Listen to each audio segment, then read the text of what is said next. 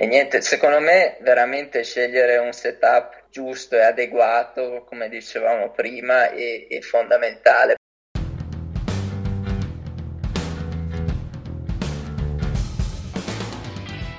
Lo snowboard non è un semplice sport. Lo snowboard è un cazzo di stile di vita. E tu meriti di viverlo alla grande. Benvenuto in Come un Pro, il podcast dedicato interamente al mondo dello snowboard. Insieme scopriremo le 100 caratteristiche che ti permetteranno di godertelo veramente come un pro. Non è che perché fino a oggi è uscita una puntata alla settimana, allora per forza dovrà sempre essere così. No, questa è una settimana particolare e merita un trattamento particolare. Oggi è il 1 di novembre, poi non so quando ascolterai questa puntata. È una data importante per gli amanti dello snowboard. È la data in cui storicamente comincia il Modena Skipass. È il weekend in cui di solito si inaugura la stagione sulla neve ed in generale è il periodo in cui si comincia a pensare al proprio setup con cui affrontare la prossima stagione. Quest'anno però sappiamo come stanno andando le cose. È tutto un po' stravolto, ma la voglia di neve e di novità è la stessa di sempre. Anzi, forse anche di più. Quindi questa settimana l'appuntamento con Come un Pro si moltiplica e quella di oggi è solo la prima parte, la prima di una serie di puntate interamente dedicate al setup. Sì, saranno diverse puntate, ma l'argomento sarà unico, cioè la combinazione di tavola, attacchi e scarponi.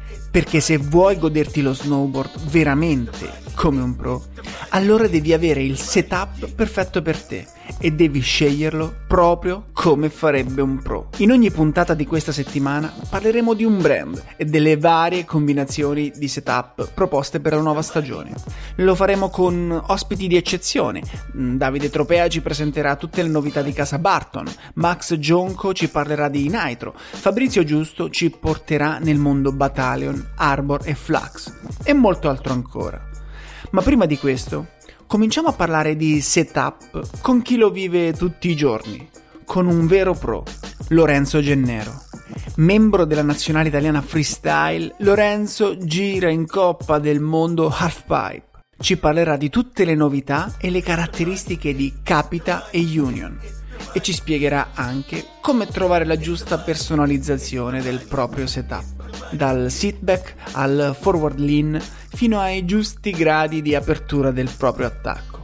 Insomma, tutto quello che abbiamo sempre voluto sapere sul setup, ma non abbiamo mai osato chiedere. Oggi partiamo da qui.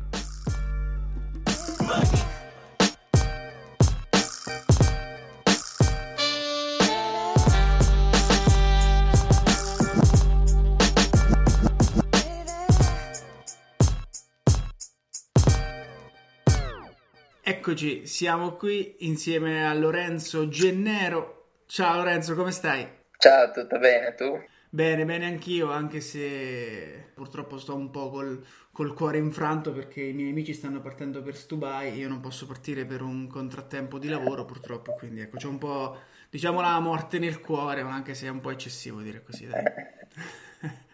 Poi questo weekend avevano anche bel tempo. Non lo dire, non lo voglio sapere. Cioè lo so, ma non lo voglio sapere. Allora, Lorenzo, sicuramente la maggior parte di quelli che ci ascolteranno avranno già sentito il tuo nome o insomma sanno già chi sei, però ecco, magari ti va di dirci due parole su chi sei, cosa fai nello snowboard, senza spoilerare troppo perché poi ecco sarai ospite di una puntata tutta dedicata a te su Real Pro. Allora, io vado in snowboard da circa 9 anni, ho iniziato a Bardonecchia che è vicino a Torino, sono di Torino e adesso vado principalmente in halfpipe, cioè faccio come disciplina l'halfpipe che in Italia è molto poco conosciuta anche perché purtroppo non ci sono halfpipe in giro, però rimane comunque molto bella e quest'anno faccio le coppe del mondo, coppe Europa di halfpipe in giro per l'Italia. e in giro per il mondo. Quindi quest'anno, questa stagione, tutti a tifare per Lorenzo. E Lorenzo, ma l'halfpipe più vicino è quello di Intertux o ce n'è uno anche da qualche altra parte? Allora, io di solito vado a Lux, se no c'è il Ledesalp, che è anche vicino d'estate, e invece a settembre facciamo sempre Sasfe, che è anche abbastanza vicino. E Intertux, l'halfpipe lì è più piccolo. Ah, ok. Sì. Per me sono tutti troppo grandi, quindi quando guardi il mio halfpipe dal mio livello sono tutti uguali e tutti irraggiungibili, quindi vabbè, senza spoilerare troppo su halfpipe e altro su di te, insomma, perché ecco, avremo modo di parlarne nei prossimi giorni, ma ecco, siamo qui oggi a parlare di Capita. Tu sei un ambassador, ecco, un atleta sponsorizzato Capita, e quindi ecco, da Capita mi hanno detto direttamente: guarda, parla con Lorenzo perché è quello più esperto sulle nostre tavole, eccetera. E quindi tu hai contattato, dico, parliamone. Allora, come sai, in queste puntate io cerco sempre di analizzare un aspetto dello snowboard, anzi una caratteristica, ecco, dello snowboarder perfetto, e cercare di migliorarla, dare qualche consiglio per migliorarla di almeno l'1% in più. E secondo me una caratteristica fondamentale è quella di, ecco, riuscire a scegliere il giusto setup con cui andare a snowboardare, insomma. E appunto per questo sicuramente me, parliamo un po' delle tavole Capita. Tu sicuramente sei un esperto di park, di freestyle, ma magari, ecco, parlaci di qualche modello. Sì, ma intanto Capita è molto bello perché producono tavole, però è proprio tutto il marchio, che è un ottimo marchio, cioè non hanno molto, fanno molta attenzione anche sotto riguardo della sostenibilità, i materiali che usano per le loro tavole, la loro The Mothership, dove vengono prodotte, e a emissioni CO2 zero, e tutto potenziato idricamente, non è una cosa assolutamente facile al giorno d'oggi, dove tutti magari cercano prezzi più competitivi, materiali più low cost, andare quasi in una direzione opposta che è quello che hanno fatto, e cercare i materiali di più alta qualità, pulire tutto e usare tecniche di produzioni che non sono le più low cost. Quello che ho trovato io anche con le tavole Capita, che è un'ottima cosa, è che io girando con la nazionale svizzera, girando con molte altre nazionali, ci sono tanti atleti di altri marchi che sono sempre lì a lamentarsi che di continuo rompono tavole. Io di tavole Capita non ne ho praticamente mai rotto, perché comunque sono fatte in Austria, sono fatte con legni di alta qualità. Io come modelli uso tanto la Outsiders, che penso sia quella che usano un po' tutti, anche se guardi a livello mondiale c'è Marcus Olimstad, un norvegese, che usa la Outsider, e poi invece c'è la Superdoa, che è quella che usa Kevin Backstrom, Arthur Longo, che tra l'altro aveva delle copie di Outsiders fatte specificamente con una grafica sua, che sono molto molto belle. E la Doa è leggerissima, ha un pop, moltissimo pop per una tavola da snowboard. E niente, secondo me veramente scegliere un setup giusto e adeguato, come dicevamo prima, è fondamentale, perché io mi sono trovato a usare setup che magari non erano giusti per il mio peso, per la mia altezza, e avevano un impatto enorme anche sulla mia capacità di divertirmi sulle piste e sentirmi a mio agio. Quindi sicuramente dopo ti darò anche le date, però vale andare ai test event e provare il materiale e capire cosa funziona e cosa non funziona, perché non ci sono proprio sono regole che uno può dire, una regola che funziona per tutti. Ad esempio io nell'halfpipe uso tavole molto più lunghe di tanti altri miei amici. E tu ad esempio tra halfpipe o slopestyle, diciamo, ecco, se dovessi fare un giorno, dici oggi giro in park ma non vado in halfpipe, prendi una tavola diversa da quella che usi per l'halfpipe? Sì, di solito prendo una tavola un po' più corta, magari le lamine non sono proprio tirate al massimo, e niente, però come rigidità più o meno uguali, mi piacciono tavole rigide. Poi capita, praticamente le tavole che uso io hanno il camber tradizionale sotto gli attacchi e poi il camber inverso sulla punta della coda, che aiuta molto, cioè è molto più... non ti permette molto di più invece che avere solo camber tradizionale su tutta la lunghezza della tavola da snowboard. Certo, riduci anche il rischio un po' contro lamina, che è quello che temiamo sempre tutti, esatto. Contro lamina che sta sempre in agguato, tutti temiamo sempre quello. Senti, faccio velocissimamente un passo indietro su una cosa super interessante che hai detto per quanto riguarda le Mothership, dove nascono insomma le tavole Capita. Correggimi se sbaglio, mi sembra di aver letto da qualche parte, ho sentito che addirittura loro lavorano hanno un impianto di energia idroelettrica, insomma prendono l'acqua dal fiume e poi quando la utilizzano per i vari processi produttivi, e quando la ributtano in fiume la ributtano più pulita di come la prendono, è giusto? Fanno anche da depuratore. Sì, perché comunque loro quando hanno aperto questa fabbrica hanno dovuto convincere molte persone lì che la fabbrica non avrebbe avuto un impatto negativo sull'ambiente, perché la fabbrica è circondata dalla natura, è proprio un luogo tipico austriaco, e quindi hanno veramente, non solo hanno rispettato i limiti, ma sono andati ben oltre e sono riusciti a essere completamente ecosostenibili, che non è per niente una cosa facile. So anche ad esempio che il 98% del legno che usano in fabbrica è da Svizzera, Austria, Italia, cioè proprio legno vicino alla fabbrica, invece che volarlo dall'Asia o così. Certo. E tra l'altro la fabbrica The Mothership è praticamente una versione aggiornata della vecchia fabbrica Elan, che era quella che produceva gli snowboard prima, poi non mi ricordo esattamente quando sia fallita, e poi nel 2016 Capita ha aperto The Mothership, che praticamente... con questo nuovo progetto loro.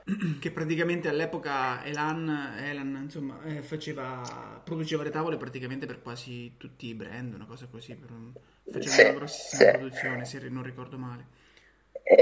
E poi c'è stato questo periodo di transizione quando sono falliti, dove la maggior parte dei brand si sono spostati in Asia perché lì la produzione costava meno, e invece Capita ha deciso di restare e ripianificare e creare questa fabbrica che anche da fuori sembra veramente una navetta spaziale, è molto, molto bella. Senti, è possibile visitarla? Cioè, se uno volesse andare a visitarla lì bisogna fare una richiesta, oppure tipo c'è una parte accessibile al pubblico?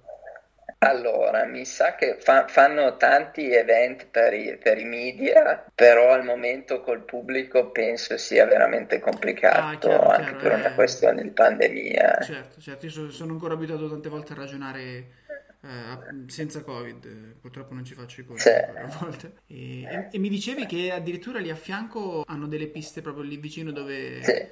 testare subito i prototipi. Sì, hanno proprio una pista attaccata alla fabbrica per provare proprio istantaneamente i prototipi, e poi a distanza di un paio di chilometri ci sono le piste di Nassfeld, che è una piccola città austriaca.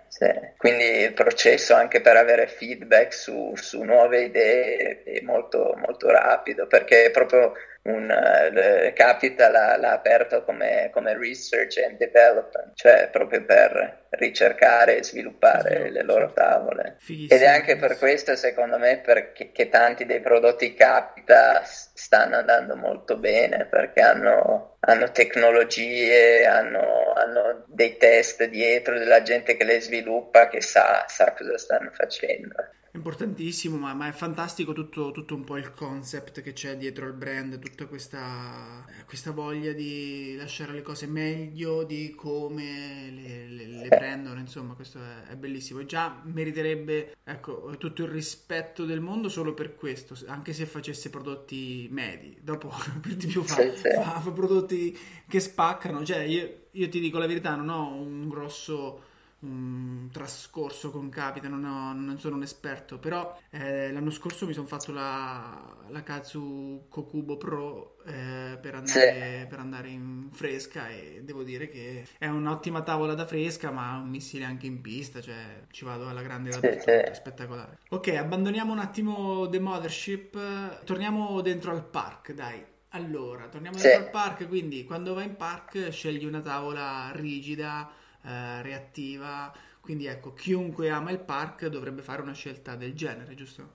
Beh, dipende anche lì molto dalle proprie preferenze, cioè io girando spesso all'Ax vedo un po' di tutto, cioè adesso c'è quasi un trend per andare per le tavole super molli, super corte, quindi è una scelta molto personale. Chiaro. Io di solito viaggio a velocità abbastanza alte, anche nell'alpipe o sui salti, quindi ho bisogno di una tavola stabile che non mi traballi, che sia affidabile, e quindi scelgo una tavola magari un po' più lunga, un po' più rigida. Invece per un utente medio adesso vedo molto queste tavole più corte, meno rigide, ad esempio Capita tutta questa linea Spring Break, che sono tavole con forme diverse, forme molto particolari, che sono bellissime anche da usare, le vedo spesso in primavera ad esempio, quando la neve è un po' più morbida, e uno tira fuori questi shape nuovi che sono molto interessanti, sono anche sicuramente divertenti. Sì, come dici tu, da quello che uno vuole fare in park, perché se uno vuole andare sui rail, ecco, ha bisogno magari di caratteristiche diverse piuttosto che della stabilità da un atterraggio, che ne so, da un 20 metri di kicker. Sicuramente sono caratteristiche diverse. E quindi dicevi, tu giri con la... Allora, vado su due misure, sono sull'Outsiders, The Outsiders, e se giro più in parco sui rail uso una 156, mentre in pipe uso una 158, okay, di solito, quindi è un po' più lunga per il pipe. Chiaro. E questa è una tavola, come dicevo prima, che ha il camber tradizionale sotto gli attacchi e poi va un po' più a rocker sulla punta e la coda, che la rende più permissiva. Fantastico. E invece mi è capitato anche di usare delle spring break, questo però è in primavera, nei mini pipe o così, sono anche molto divertenti. Però secondo me la tavola migliore per un uso all mountain, che dimostrano rider come Arthur Longo e Kevin Backstrom, è proprio la Super Doha, perché ha una leggerezza, un pop, molto divertente come tavola, e poi ha il nose e il tail che sono più rialzati degli altri modelli, quindi è una tavola all mountain, però in neve fresca non ha nessun problema, cioè ha un glide molto buono. Bomba. Quindi non l'ho mai provata sinceramente, ecco, quest'anno se riuscirò ad andare a qualche evento, qualche test ride, qualcosa, la proverò sicuramente e ripenserò a questo tuo suggerimento. Invece a livello di settaggio, di attacchi, tu usi Union, giusto? Sì, esatto. Che è un po' il connubio perfetto, Capita e Union. Sì, ma anche Union è molto bello perché penso che abbiano più di 100 atleti in giro per il mondo che comunque danno feedback costante sui nuovi sviluppi. So che ad esempio Union hanno una stampante 3D a tre dimensioni dove stampano i prototipi, e l'altro anno penso ne avessero stampati tipo 250 diversi, a provare diverse impostazioni. Come angoli io uso 12 gradi davanti e meno 9 dietro, e E ogni anno riesco a vedere un po' lo sviluppo degli attacchi Union e stanno facendo delle ottime cose. Se posso dare un consiglio è che in America ogni tanto sugli attacchi Union usano una colla chiamata Loctite, sì, che sai, quando si svitano. Ecco, non è un'ottima idea, perché quando uno mette la colla lì in realtà rischia di crepare la plastica dell'attacco. Tu dici proprio... Invece proprio su... io mi sono fatto, cioè penso sia standard negli attacchi Union, o se no uno può cambiarli negli attacchi vecchi. Hanno dei nuovi sistemi ad ingranaggio che si incastrano nell'attacco e non lo consentono più di svitarsi, quindi io da quando ho montato questi nuovi sistemi non ho mai più avuto problemi di viti che si svitano o cose simili. Chiaro, tu e quando parli di attacchi che si svitano parli proprio del fatto che l'attacco si sviti dalla tavola, giusto? Non gli ingranaggi dell'attacco, sì, in sé, i cricchetti eccetera. Sì, cioè può essere sia i cricchetti che proprio l'attacco dalla tavola. Ma effettivamente sulla plastica penso che alla lunga va anche un po' a mangiarlo o magari col freddo, sì. Non è che sia proprio il massimo. Però invece adesso hanno proprio dei sistemi, cioè si incastrano dentro, quindi uno li avvita e poi a un certo punto si incastra dentro e blocca tutto. Ah, chiaro. Quindi non si... Cioè si possono poi chiaramente svitare, però non si svitano da sole. Esatto, non succede accidentalmente. Sì. E come attacchi io uso il team, che praticamente è come l'Union Force, o se no mi capita di usare anche l'Atlas, okay, o il Falcor. Ah, il Falcor, sì. Esatto, sì. Cioè il Falcor praticamente ha degli inserti in carbonio che lo rendono, cioè, leggerissimo, penso pesi la metà del Force. Sì, e anche, quando... se ricordo bene, adesso visivamente magari, cioè me lo sto immaginando visivamente, è quello che dietro è quasi, ha lo spoiler quasi vuoto, giusto? Che ha solo quelle tre... Esatto, sì, è come un tridente, esatto. Una Y. L'attacco chiaramente è la parte più importante del setup, perché è l'unico collegamento che c'è tra il piede e la tavola, quindi tu puoi prendere la tavola che vuoi, la tavola più performante del mondo, ma se sbagli l'attacco secondo me avrai sempre comunque dei problemi, non riuscirai a performare al massimo. E secondo te qual è il modo migliore per trovare l'attacco più giusto? Sicuramente, come tutto, non esiste proprio una regola generale che si può usare per ognuno, cioè si va molto su preferenza personale, e se uno ha l'opportunità di provare diversi attacchi è molto buono. Io, se vuoi, adesso qui ho le date, al momento penso che abbiano 4 test event con California per attacchi Union e tavole Capita, e allora uno è a Cervinia, ce n'è uno il 6 novembre fino all'8, poi ce n'è un altro a Cervinia al 20 e 20, fino al 22 novembre, immagino sia un weekend. Poi ce n'è uno a Zell am See in Austria, che è vicino a Kitzsteinhorn, esatto, dal 5 all'8 dicembre. E poi ce n'è uno a San Pellegrino il 13 dicembre. Penso che queste siano le date dei test che ci sono quest'anno, poi dovranno rilasciare quelle per il prossimo anno.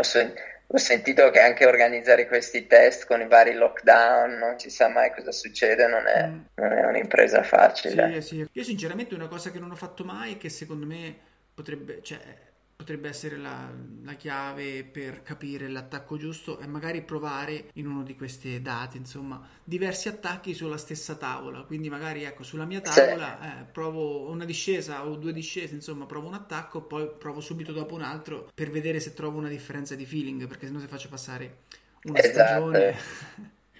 E poi se la discesa, ad esempio, io uso tanto le side hit o salto sui piccoli jump sulla pista, comunque essendo la stessa pista tu riesci a limitare le variabili e veramente capire che attacco usare. Quindi assolutamente fondamentali questi appuntamenti, speriamo che quest'anno, insomma, si riescano a fare. Invece come impostazione degli attacchi, ad esempio, io avevo in passato avevo abbastanza forward lean, perché nel pipe si pensava che il forward lean servisse molto, perché comunque ti rende tutta la tavola molto più reattiva. Se una forward lì deve andare meno indietro per mettersi sui talloni, e invece adesso l'ho tolto quasi del tutto, perché comunque provando anche lì, vedi, mi sono messo io lì, ho cambiato delle impostazioni, ho provato e mi sono trovato meglio senza forward lean, anche se come consensus generale c'era che il forward lean nel pipe serve tanto. Quindi sono tutte cose molto personali che uno deve sentire, provare e capire un po' cosa funziona, certo, cosa no. Certo, quando mi parli di forward lean parli dello spoiler più avanti e indietro, giusto? L'inclinazione dello spoiler, esatto. Che generalmente, ecco, adesso lo dico per chi ci sta ascoltando, praticamente quasi tutti comunque gli attacchi più performanti hanno o una vite dietro, comunque una levetta che si svita o si avvita e ti permette di inclinare o meno l'ieback dello spoiler, diciamo, dell'attacco, ecco. Esatto, e poi nelle linee di attacchi, quelli più performanti, questa regolazione è molto precisa, cioè uno può scegliere veramente quanto forward lean in percentuale di gradi aggiungere o togliere. E quindi... guarda, ti confesso una cosa, io ogni tanto ho fatto qualche cambiamento, ma l'ho sempre solo buttato là e provato a vedere qual era la differenza di feeling. Ma visto, ecco, che abbiamo toccato questo argomento, dammi una mano a capire se io adesso non ho pretese, chiaramente io non vado in pipe o non faccio chissà che. La teoria dietro al forward lean è che vado più facilmente sulla lamina backside avendo il forward lean, giusto? Sì, cioè vado più facilmente, cioè visto che l'attacco è inclinato verso di me, ci vado più facilmente e con più forza, cioè che creo uno spostamento sulla lamina backside molto più rapido che se io non avessi forward lean. Chiaro, capito, perché essendo più inclinato... Ad esempio io ho amici che vanno in skate e addirittura tolgono proprio tutto l'ieback, cioè tutta la parte dietro dell'attacco loro la rimuovono. Giuro. Perché sono abituati a non avere niente dietro, quindi gli rimane solo la base dell'attacco praticamente. Assurdo, non riesco a immaginarlo un attacco senza l'ieback dietro. Sì. C'è ancora il collare lì per tenere il tallone, però non c'è l'ieback per il polpaccio. Chiaro. Chiaramente, ecco, riesci a fare forza, a tirare sulla punta perché hai il two cap, insomma, e quindi ecco, quindi inclinandolo più in avanti chiaramente riesco a fare più facilmente leva dal polpaccio, diciamo così, e vado con più forza sulla lamina backside. E quindi tu adesso quando giri, diciamo, in half pipe lo tieni più neutrale, non lo tieni in avanti? Sì, lo tengo assolutamente neutrale, anche perché lo rende molto più aggressivo l'attacco, cioè con un minimo spostamento all'indietro si va subito molto sulla tavola, sui talloni, quasi troppo, e quindi cioè io adesso stavo cercando, per esempio, nel mio riding di essere più fluido, di avere linee più aperte nell'half pipe e avere questo high back che è troppo inclinato lo rende molto, molto difficile. Chiaro. Secondo me. Chiaro. E tu cosa consigli a un rider qualunque tipo me? Vorremmo essere tutti un po' più pro, ma che non siamo pro. Di provare ogni tanto a spostare questa inclinazione dell'attacco per trovare il giusto feeling, o è meglio magari non smanovrarlo troppo? No, sicuramente provare un po' con l'inclinazione, anche provare con larghezze di passi diversi. Chiaro. È sicuramente molto, molto importante. Anche su quello c'è la classica teoria, che perlomeno è una teoria che è arrivata a me, di tenere sul passo generalmente la stessa ampiezza delle spalle di partenza. Poi dopo uno dice, vedi se ti fanno male le gambe, se senti troppa fatica. Cioè, se uno si mette un po' in una posizione, ad esempio, dove si sente stabile e dove cioè, un po' più largo delle spalle, forse dovrebbe essere abbastanza buono come punto di partenza. Chiaro, perché allargando il passo hai sicuramente più stabilità, ma penso che si fa un po' più fatica a curvare piuttosto che fare un cambio lamina, giusto? Sì, poi si vede invece Sean White, ad esempio, che ha un passo che è oltre i 60 centimetri, che non si riesce bene a capire come riesca a fare le cose che fa con un passo così largo, però lui, ad esempio, si trova con questo passo larghissimo e quindi l'ha adottato come suo. Infatti anche lì dimostra che non ci sono proprio regole per tutti, bisogna proprio fare un po' trial and error. Bisogna testare e trovare il giusto setup. Quindi ecco, è proprio il caso di dirlo, che per godersi lo snowboard veramente come un pro bisogna trovare il proprio setup come farebbe un pro. E quindi ecco, ascoltiamo i consigli di Lorenzo, che è un vero pro.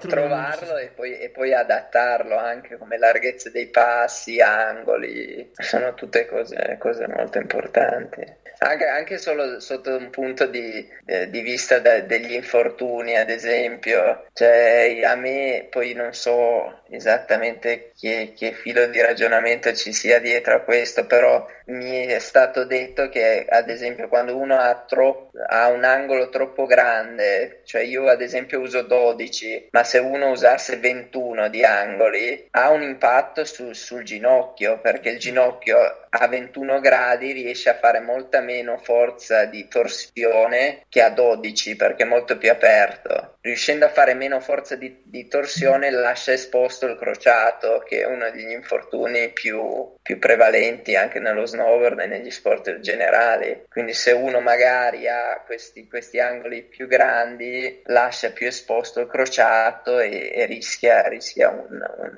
un danno al crociato che magari non si va a incorrere nella stessa percentuale se uno mette al di sotto dei 15 gradi, mi era stato detto, che ti consente di usare più torsione sul ginocchio. Certo, effettivamente, perché facendo un movimento con un angolo di apertura eccessivo si sollecita di più il ginocchio, quindi lo esponi più facilmente a degli infortuni. Non ci avevo mai pensato, sai, io a parte sono sempre andato meno 15-15, quindi... Sì, beh, meno 15-15 penso sia lo standard un po'.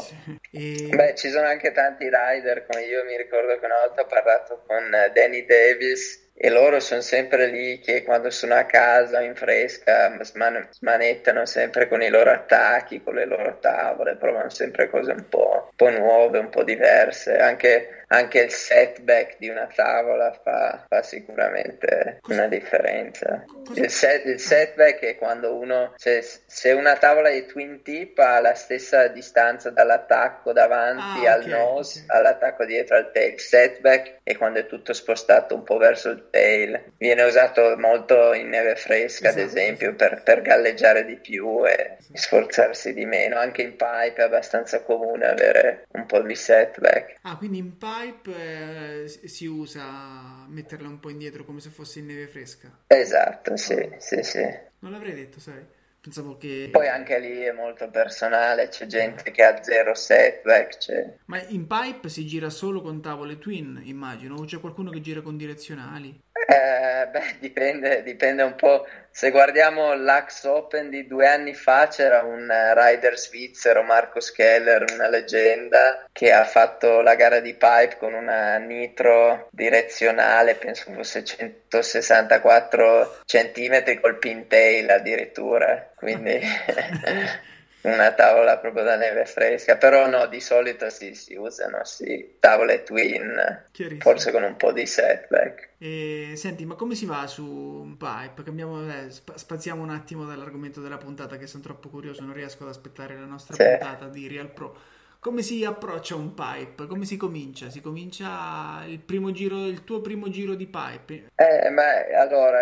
Intanto il primo giro fa sempre paura, perché di solito i pipe sono duri, sono grandi, uno non è abituato a vedere queste dimensioni. Secondo me, innanzitutto, non bisogna mai avere fretta nell'halfpipe, cioè appena inizi a anticipare movimenti è lì che poi sbagli, cioè bisogna lasciare fare quasi tutto il lavoro al pipe e uno accompagna i movimenti, però sono le linee che uno imposta che fanno un po' tutto. E di solito invece un principiante, quando entra in pipe, si spaventa e magari salta a metà muro, inizia a girare troppo presto. Invece nell'halfpipe uno va su, poi c'è un periodo di stall e poi va giù, quindi in realtà il movimento, la velocità la perdi e poi la riguadagni, basta sviluppare questa pazienza, questo tempismo e poi chiaramente anche la percezione delle proprie lamine, cioè sapere quando uno è sulla lamina davanti, sulla lamina dietro, e ci vuole sicuramente un po' più di tempo a trovarsi a proprio agio nell'halfpipe verso trovarsi a proprio agio su un rail o su un salto. Però è proprio una bella esperienza, perché poi una volta che uno impara a usarlo è praticamente come se avesse quasi 5 o 6 saltini che uno può decidere se farlo diventare un salto enorme, un salto piccolo, cioè molto modulare, molto... È un bel mix tra snowboarding, surf, cioè un po' tutto, è quasi come un'onda sullo snowboard. Basta, non parliamone più perché... Uno, perché non voglio spoilerare troppe cose dalla nostra puntata di Real Pro, e due, perché se penso che i miei amici stanno per partire e io resterò qua, meglio non parlare di questi argomenti, non andare troppo nel dettaglio. Lorenzo, che dire, io ti ringrazio per essere stato qui con noi, per averci concesso questa intervista e per averci dato tutti questi consigli su come scegliere il giusto setup, e per tutti questi consigli sul setback, sul forward lean. Ho imparato un sacco di cose grazie a te, e anche sul fatto che, ecco, è sconsigliabile utilizzare il Loctite sulle viti, insomma, degli attacchi. È meglio non utilizzarlo mai, giusto? Sì, esatto, anche se gli attacchi Union comunque sul loro base plate offrono una garanzia vita, però forse il Loctite è uno dei pochi modi dove uno riesce poi a creare queste micro crepe che vanno a influire l'attacco. Quindi assolutamente evitiamo questi prodotti, per non danneggiare il nostro setup che con tanta fatica siamo riusciti a trovare grazie anche ai consigli di questa puntata. E Lorenzo, grazie ancora e ci rivediamo, ci risentiamo presto per una puntata tutta su di te, stavolta per Real Pro. Ci stai? Volentieri, grazie mille. Grazie a te. È stato un piacere.